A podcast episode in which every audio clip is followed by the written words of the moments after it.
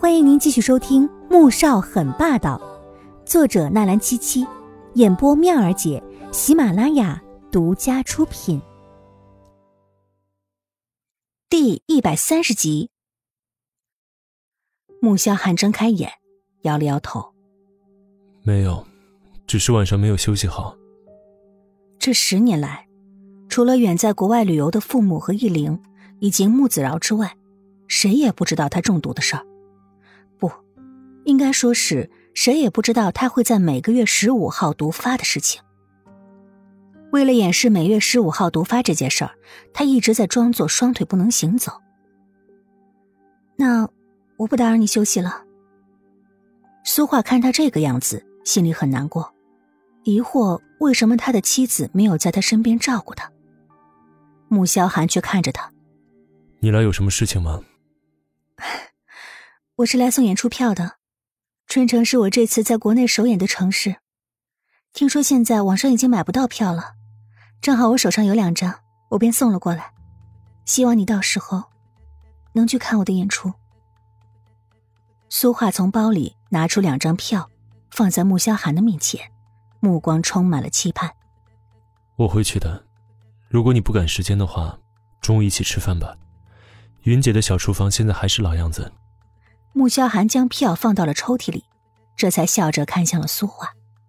他始终还是没有办法狠下心来拒绝这个十年前曾经喜欢过的女孩，而苏画却是万分惊喜。昨天，他挽留她在苏家吃饭，而被他以还有工作为由拒绝了。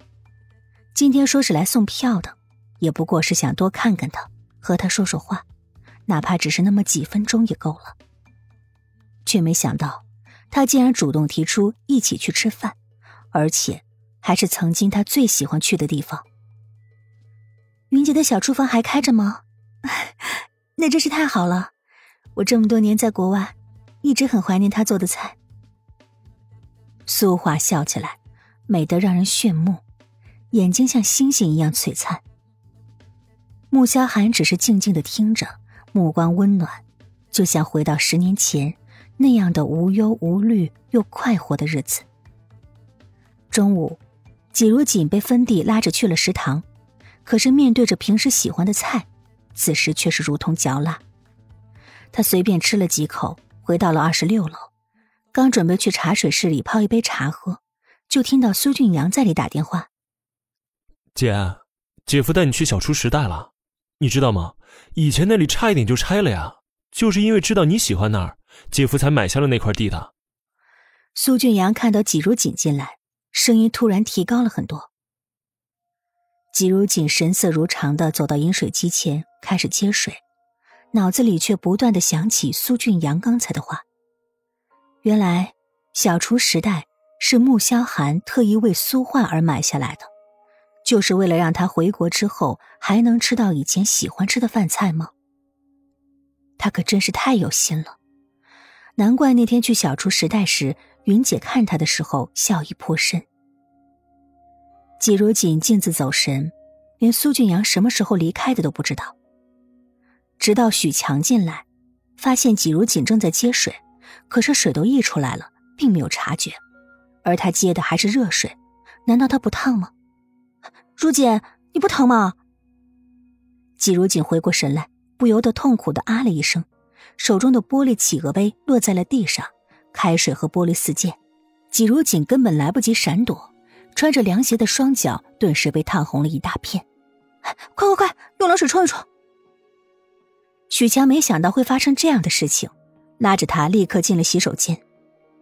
季如锦只觉得脚上火辣辣的疼，脱了鞋，咬着牙，强忍着痛苦，走到水龙头前。连续冲了半个小时，脚上的疼痛没有一丝减轻，反而冒起了好多密密麻麻的小水泡。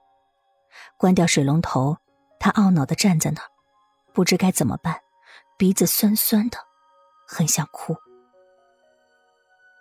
下班的时候，他的脚上起了很大一片水泡，他痛得连鞋子都不敢穿，可这样又不能出去，只好打电话让米乐乐过来接他。米乐乐听说他脚被烫伤了，没废话，开着车立马冲到墓室，熟门熟路的摸到了二十六楼的建筑部。看到他满脚的水泡，恐怖又吓人，他顿时急得跳起来：“，天哪，阿姐，走走走，快点去医院！”嗯，乐乐，麻烦你了。你，哎呀，我真是快被你气死了。米乐乐也没有心思跟他贫嘴，扶着他出了建筑部。两个人刚进电梯，却发现里面挤成了一团，原来是刚刚结束高层会议的各部门高管。季如锦和米乐乐只得等下一部电梯。苏珊从里面出来，看到他被米乐乐扶着，不由得挑眉：“如锦，怎么了？这是不舒服啊？”“没，没事。”苏珊点点头，根本不相信他没事儿。走进玻璃门时，特意放慢脚步。当看到他脚上那一片高高肿起的水泡时，嘴角缓缓勾起。